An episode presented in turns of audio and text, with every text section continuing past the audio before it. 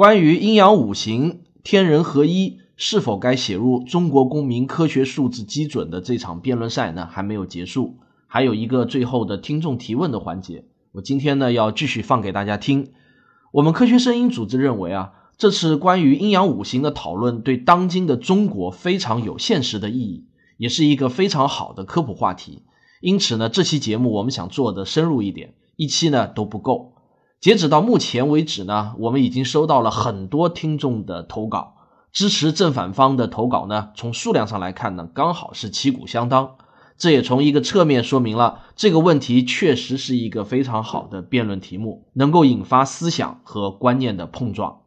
今天呢是最后一期预热节目，希望大家能够踊跃发表您的观点。我们马上就要播放来自各方面的声音了，当然也包括我们科学声音几位主播的声音。好。我们今天继续听辩论赛的最后一段。提一个问题啊，这个量子纠缠啊，超越了时空，它按照你这个逻辑，它还是科学吗？呃，我不知道潘建伟今天是不是在看直播啊？我要说不是，他会把我掐死。当然他是，他是我们这是首先量子力学理论，在一在一开始的时候，爱因斯坦认为它不自洽。它看起来有量子纠缠，是爱因斯坦质疑量子力学理论的时候提出来，好像有。如果量子力学理论，这是这个理论是基于实验，是基于我刚才讲的科学方法、逻辑化、定量化、实证化建立起来的，那是一套科学理论。那爱因斯坦说，你这是一套科学理论。那么，如果按照你这个理论，如果是自洽的话。那么就会出来有量子纠缠这样的诡异的现象。他说这样的现象违反狭义相对论，没法理解。那个也是科学，这个也是科学。当然，爱因斯坦认为我的科学比你的科学好，对不对？如果你的科学和我的科学对不上，他并不说量子力学不是科学，只是说量子这些可能哪有问题需要修改。但是实验证明量子纠缠现象是成立的，所以。在这个方面，爱因斯坦质疑量子力学没有成功，所以在这个我刚才讲的科学的这个三个呃这个要素，它的规律、它的目的、它的精神、它的方法上面，量子力学完全的符合，没有不缺一条，所以它是科学。但是我们不理解量子纠缠背后的道理是什么？为什么有量子纠缠？所以量子力学还需要发展。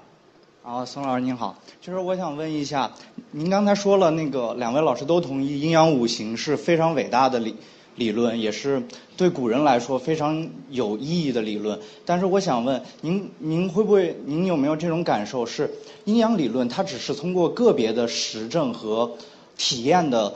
根据再加上很多伟大的先哲他们主观的智慧，然后构架的这样一个理论，然后他们的智慧已经超越了大部分没有知识的人，所以这个理论已经伟大到完全在古代中国完全自洽，能够解释一切不和谐的矛盾，使得它反而成为了一个桎梏，桎梏住了中国人发现问题，然后质疑问题，从而不断的改进。这个你的问题是什么？你你你的问题？我就觉得阴阳理论过于过于宏伟，或者对于古代人来说，它那个主观性或者具有诡辩色彩的正确性太强了，反而至于你的问题是什么？你不要老说你认为你认为，我就我就问老老师有没有会不会觉得阴阳理论它就是太伟大了，所以制约了它成为现代科学的可能？呃呃，你讲的是有道理的，就是说是 是这样的。呃，这个确实阴阳五行，我没说它是伟大，我是说它是古人的范畴，它影响特别大，它确实也发挥了非常好的一个作用，应用非常的广泛啊。呃，那么正是因为它为什么会出现你刚才讲的这个包罗万象而而不矛盾呢？好像这个确实同科学理论是有点不一样的，因为科学理论按照波普的理论，就是说你必须要具备可被证明证伪的可能性。如果什么事情都放到你堆到这里边来，那当然就。那这个你这个理论当然就，但就不是一个科学理论。但是我们讲的现在讲的不是说阴阳五行是同现代的科学理论是一回事，不是，而是说在我们在做科普宣传的时候，我们要了解古代曾经存在这样的方式，而且它起了很大的作用。它是它表现的不是像现代科学非常具体、非常分析到位的一个呃定量非常明确的一个，它有模糊，确实有模糊性，但是它是古人的认识方式，它是在在 fundamental very fundamental 是非常基础的这个这种来认识事物，它当然有它的适用性，也有它的不适用性。有的时候古人把它无限的就扩大，当然就会造成迷信。所以你讲的是是对的，但是我们现在讨论的问题是，我们要理解科学这样的东西能不能讲，能不能让大家来思考，是这个问题。嗯好的，那个我们也请网络上的朋友的问题哈，我的发到我这儿的有一个网友想想请问张老师，啊，挺好问题啊。他说很多人都亲身经历过中医特别管用，而阴阳五行恰恰是中医的理论基础，这难道不正说明阴阳五行具有科学性吗？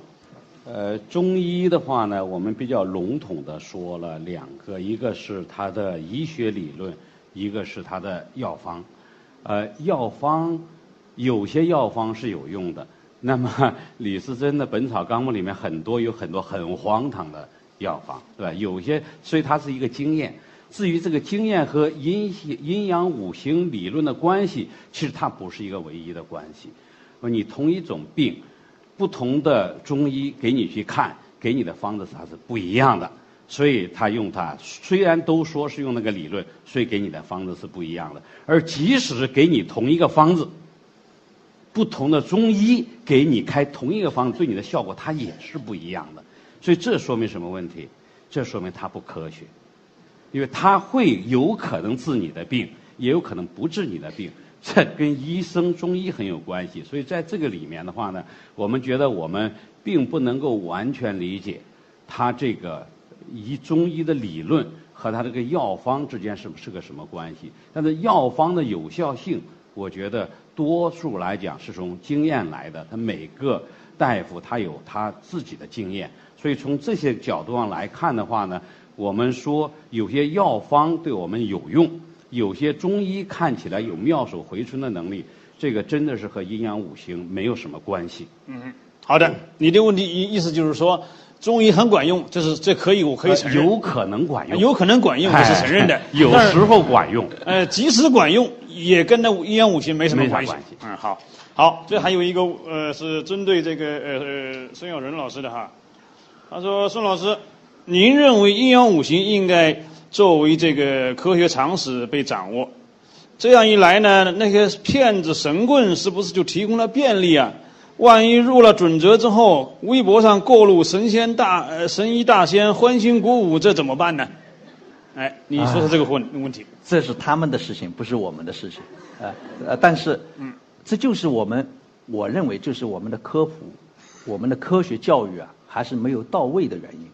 因为我们过分强调，过去是你们到书店里书架上一看，全是知识，正确性的知识。没有真正教会人们怎么去分析问题，怎么去批判。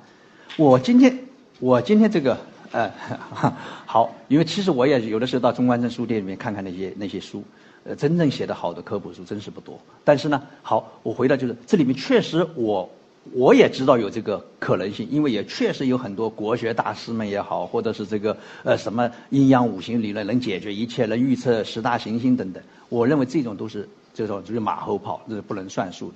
呃，这个我们不能这样来看看问题。所以这个事情啊，我觉得我们要让大家来见识各种各样的观点，让他大家来解释、辩论，来这个啊，不要不要一开始就担心，好像这些公民们这些大家就容易被误导。就这是我们这种习惯，我认为这是一个长久的一个。所以说我们科普啊，我觉得任重而道远啊，我我是这么我是这么看的。好的，嗯，呃，我们接着启动现场提问。我想问孙老师一个问题：您在最后一 PPT 上这么讲，那个阴阳五行有利于批判性思展展开批判性思维。那你的潜台，我问题是，你说这两句话的潜台词是不是你觉得那个阴阳五行就不是属于现代科学的范畴？呃，是啊，它不是现代科学的范畴啊。但是它是古代科学、古代思想的范畴，这是这是要肯定的。但是它可能，它可以，我们好好的了解它，它可能启发我们对科学的新的思维。比如在现在在脑科学里边，在医学里边，很多人写文章就用什么 in and young of” 什么什么什么 “neural degeneration” 这样的这样的文章，那他不是在从中得到启发吗？所以说我的意思不是说阴阳五行就写进去就不会误导了，不是这个意思，而是说我们在科学传播里边要允许这样的不同的东西，而且，这个东西是我们在中国在讲，我们中国这么阴阳五行这么有影响的东西，而且产生了这么多的经验，刚才讲的中医的经验，我们在科普里边让大家知道，我觉得是没有坏处的，只有好处没有坏处，我是这么想的。吴老师他们讨论了半天啊，就是在讨论该不该进入基准的问题。那么，基进入基准的东西，难道只有张老师？我是自然科学的人，我认同张老师什么是科学。但是在写了基准的时候，难道只允许写了现在按照你那个逻辑认可的科学知识和规律吗？不一定。就是我们要讨论什么是纳入基准，由于使科学的思维方法也是可以进去的。阴阳五行是一种辩证的思维方法，它也许不可以不能给你具体指导，但是这种思维方式。也应该进去，所以我赞同把这个写进去，不是因为赞同它，就是现代自然科学上的自然科学。你的问题是给谁的？我是给这个张老师的，对，还还给你的，你是主持人嘛？应该引导他讨论，应该讨论科学基准里面应该包含什么内容。好，这不全是知识。OK，行了，你的意思就是说，那个基准本身不光是知识正确，呃，方法启发性也很必要。张老师怎么回答？对，我觉得阴阳五行从思维方法上来讲，从今天我们对科学的理解来讲，它对于我们来理解科学、来发展科学研究可以都没有任何的好处。放进去只有坏处，没有好处。因为为什么？我刚才讲了，科学的方法里面逻辑化、定量化、实证化，在这个里面阴阳五行有逻辑化。有一点点定量化，完全没有实证化。所以，如果我们把这作为科学的思维方法，我们永远学不会正确的科学方法。所以，不能放进去，坚决不能放进去。好，这这个张老师立场坚定，态度明确，铿锵有力。那个孙老师，你不趁机再反驳他一下？我要当然要反驳了，反驳一下，反驳一下。同现代科学是不一样，不能完全一样，但是呢。它有定量，有只是定量。那定量什么叫准确啊？对，我说有一点，有一点点，但是这要 历史的看。实际上，我讲所有的测量，测量不可能是准确的。现代科学也是这样，因为只是你的要求不一样而已。你现在要精确到角秒的时候，那 零点零一角秒呢？所以这个这个历史来看呢，永远是这样的。所以中它是有定量的。那有没有预测呢？我们的建立的这个行星运动的这个。公式，它进行内插外推来预报日食，它不也是预报了？预报了不准的时候，它就要修改它的理论，这不是也是一种，也是一个古代科学里面有的这样的东西嘛？所以说我我觉得不能这样绝对的来看阴阳五行，就是说完全同科学没关，还是应该就是我们了解它。而且现在我认为，实际上现代科学，你看指数在增长，关于应用阴阳五行这种概念的，那确实在有限，在这个意义上呢，它是有现实意义的。我觉得写进去是。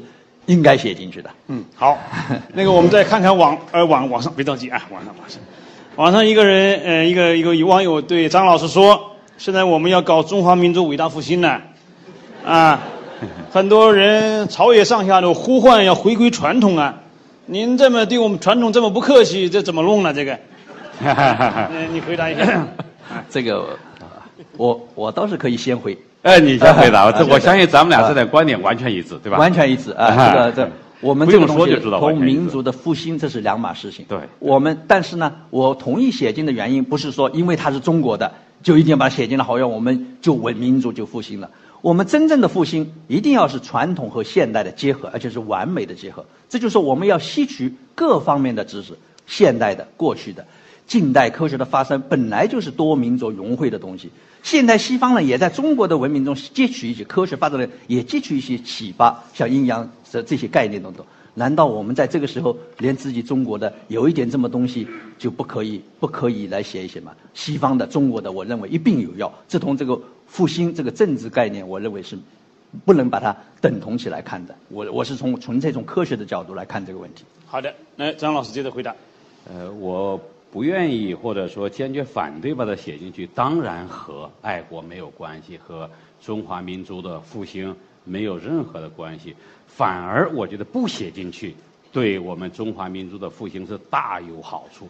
写进去影响我们来学习真正的科学，影响我们学习正确的思维方式。那么，这对我们中华民族的复兴到底有什么好处？如果回归传统，抛弃西方，是我们中华民族复兴的一个唯一的途径。大家离开会场的时候，把衣服全部脱下来，把眼镜全部扔掉，我们全部光着身子出去。可我们这样回归传统，因为我们在会场里面没有一样是我们中国人的东西。我们我们利用西方的东西，学习西方的知识。我们对我们民族的复兴有什么坏处？如果说我们要想得到更好的思维方式，我们要我们有更好的科学素质。说这个公民素质基准、科学素质基准是干什么的？希望大家有更好的科学素质。那么我们有更好的办法让大家学习好的思维方法。而不是来学习阴阳五行，它有一些好的东西，但不是我们今天的最好的选择。所以，我认为放进去对我们中华民族的复兴大计百害而无一利。好，这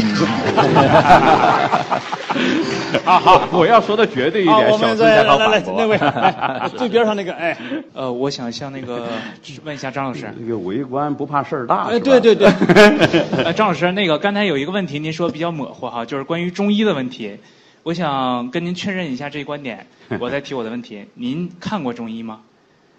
呃，说实话，我尽量避免。尽量避免，也就是说看过对吧？对对。您刚才说中医呃不那么科学，但是您还是相信的，对吧？我我想我们今天重点讨论阴阳五行的问题。对，这是这是我要提出下面的问题，下面的问题。再找个场合讨论。刚才说这个 量子量子纠缠是吧？对。量子纠缠，您说用现在的科学方法没有没有办法解释，但是没有，我不是说没有办法解释，我们还没还还理解不透，对吧？对。它是科学。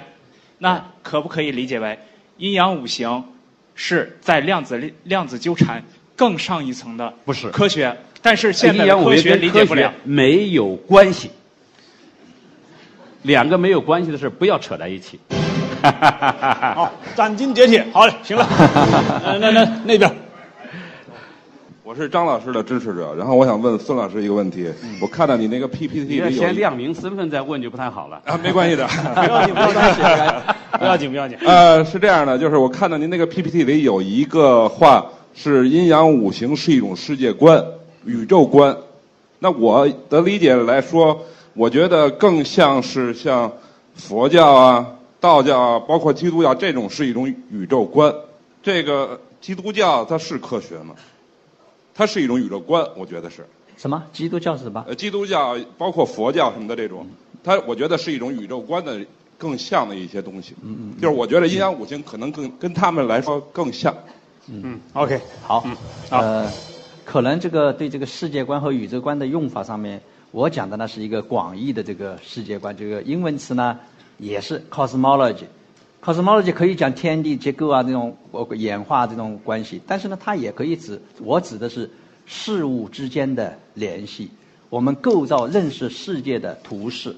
当我们把阴阳五行跟比如跟五脏啊、五味啊、五星啊、音律啊联系起来的时候，它构造了这么一个 cosmology，它在它所有的知识认识。他是用这种语言去表达的，是用这种经验去发展，用这种语言去发展它的。所以说，这样的从这个意义上来说，我讲的这个 cosmology 不是指的这个呃呃那个这个宗教的那个什么某种信仰也好，也不是这种狭义的这个天地大小的这个关系。所以我们的认识是离不开这样的 outlook，离不开这样的 cosmology 这样的世界观的，是这个意思。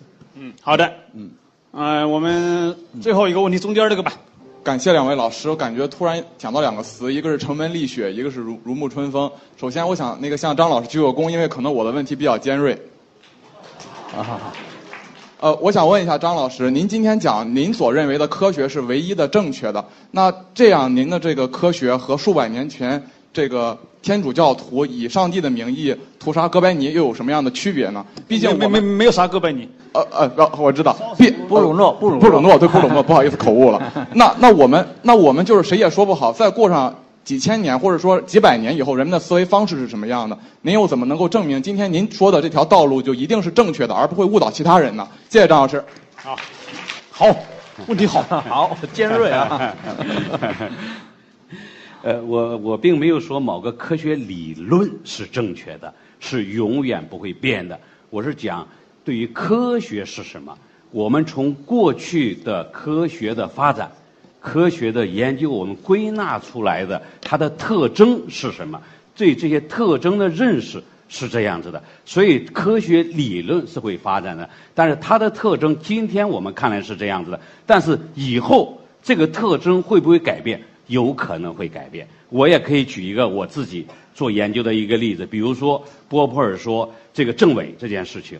那今天这个政委遇到了问题，我刚才讲的这个多重宇宙学说就很难被证伪。它是不是科学？今天也在争论。所以这个标准，科学家也在争论，会不会这个标准在改变？但是呢，我们要看到有些已经明确的不是科学的。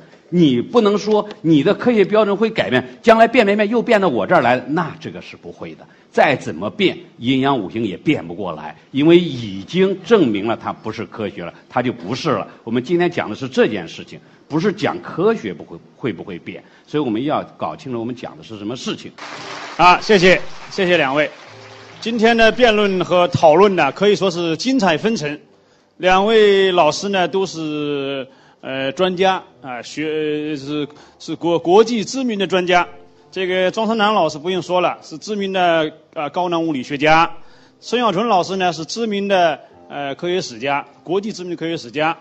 呃，而且我发现呢，我们三个人还有一个特点，我们的本科都是学物理的，啊，所以我们今天是三位物理背景的呃人呢一起来探讨。当然，今天呢是我是主持了，我并不，我也尽量掩饰我自己的倾向，啊。呃，事实上，我们知道一场辩论呢，我们特别是学术辩论，呃，取胜并不是目标，因为学术的问题啊，它是一个非常复杂的话题。事实上，刚才我已经呃有有所表示，就是在孙老师和张老师之间呢，他们所争论的实际上是一个是科学吃科学的狭义理解的话，还是吃科学的广义理解？广义理解有广义理解的这个道理，狭义理解也有狭义理解的道理。问题只是。第一个，我们要搞清楚，你在讲科学的时候，讲阴阳五行的时候，你用的是狭义的观点还是广义的观点？你不能在狭义的意义上说阴阳五行也是科学，你不能在广义的意义上说阴阳五行也不是科学，那就不对了，是吧？我想是这是今天我们讨论的呃第一个收获，是吧？第二个收获呢，就是说，呃，这个我们作为个人，作为在不同历史时期，我们究竟是选广义的好，还是选狭义的好？只是这个问题，是吧？我们想过去，当我们中国人呢，这个积贫积弱，啊，这个急于赶超世界西方列强的时候，我们希望呢，更纯粹的狭义的学习科学，不要通过广义的科学来干扰学习狭义的科学。可是等到我们中国基本上学的差不多了，是吧？我们也能获诺贝尔奖了，啊，我们国力也很增长了，我们自信心也很强的时候，我们为什么就不能够再讲讲广义的科学呢？嗯，也是可以的，对吧？所以我想呢，究竟持广义的观点还是持狭义的观点，可能有一个历史这个情境问题，啊，在什么时候说什么话，啊，有时候呢，在在我们中国普遍比较愚昧的时候，你还老强调广义的科学，那不是越越强调越糊涂吗？啊，在我们中国人气很不错的情况下，你还是呃呃坚持那个狭义的观点，那不就也显得我们很小气吗？问题就在于。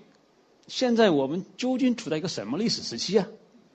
我们究竟是很不错呢，还是很不行的时期呢？这这就难了，这就难了。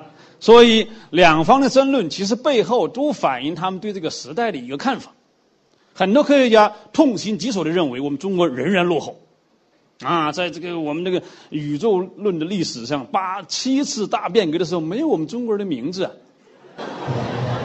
你还讲广义的科学？你这是搅浑水呀！你这是耽误我们中华民族的伟大复兴事业呀，是吧？哎，可是呢，我们现在 GDP 第二啊，那马上也眼看快第一呀，啊，我们现在出国旅游的人数现在是好好几亿呀，啊，这帮人就出去玩又回来了。我们中国要是那么差的话，怎么出去还有人回来呢？是吧？中国民族现在很不错呀，很不错的时候，我们稍微讲一讲中国古古人的思想有什么过分呢？那不过分嘛。啊，既然不过分，那我们不妨持有一点广义的科学观也可以嘛。啊，再说广义的科学观也不是全坏处嘛。啊，可以这个打开眼界啊，啊，可以帮打开思路啊，啊，顺便还弘扬一下中国祖国的民族文化呀，这不就是很好的事情吗？所以呢，我说呢，这个持广义的科学观还是持狭义的科学观，哎，都各有道理。啊，而且呢，他们背后的动机也都是很高尚和纯正的，所以今天呢，我想那个这个呃，我我本人也非常荣幸哈，呃，主持两位，呃，实际上一位是呃科学家，呃，一位是历史学家，啊，我本人呢，其实跟这个孙小纯老师，呃，身份上更接近一点，啊，我也是一个搞科学史、科学哲学的，呃，但是呢，我的观点跟他恰好又是不一样的，啊，我更倾向于这个张老师的观点。所以说呢，我今天就是身份和观点之间呢，呃，处在一个这个这个一个一个分裂状态。谢谢大家。我是卓老板，我是吴婷婷，我是汪杰，我是旭东，我们是科学声音。最后呢，还是要声明一点啊，就是所有听众的发言均代表个人立场，而不代表科学声音的官方立场。如果说你也想参与到咱们的讨论中来，那你可以把你的观点录制成 MP3 发送到科学声音的官方邮箱，地址呢是科学声音的拼音 at 幺六三点 com。再重复一遍啊，是科学声音 at 幺六三点 com。我们呢将会选择精彩的发言在下期节目中播放出来，让咱们的听众也可以听到您的声音。但是要特别提醒大家注意的是，有两点非常重要。第一呢是。请您在发言之前先表明您的身份。第二就是发言的时间不要超过五分钟。如果说达不到上述两点要求，那就请原谅我们无法采纳了。当然，最后依然欢迎大家踊跃投稿，期待着您的精彩观点。咱们下期节目再见。